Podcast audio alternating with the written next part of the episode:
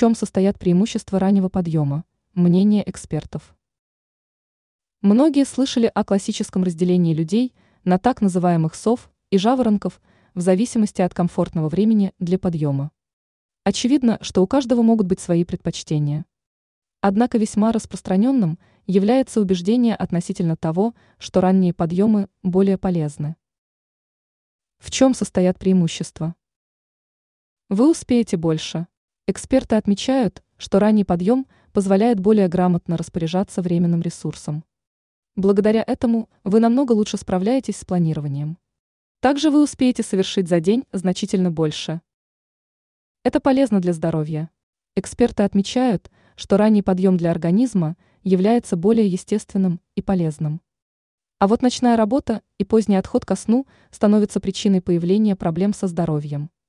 Поэтому попробуйте вставать пораньше и оцените преимущества. Профилактика опозданий. Если вы постоянно опаздываете на работу, то начните вставать раньше привычного.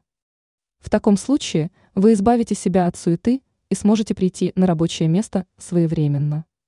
Ранее мы рассказывали о том, почему не всегда стоит стремиться к высокому заработку.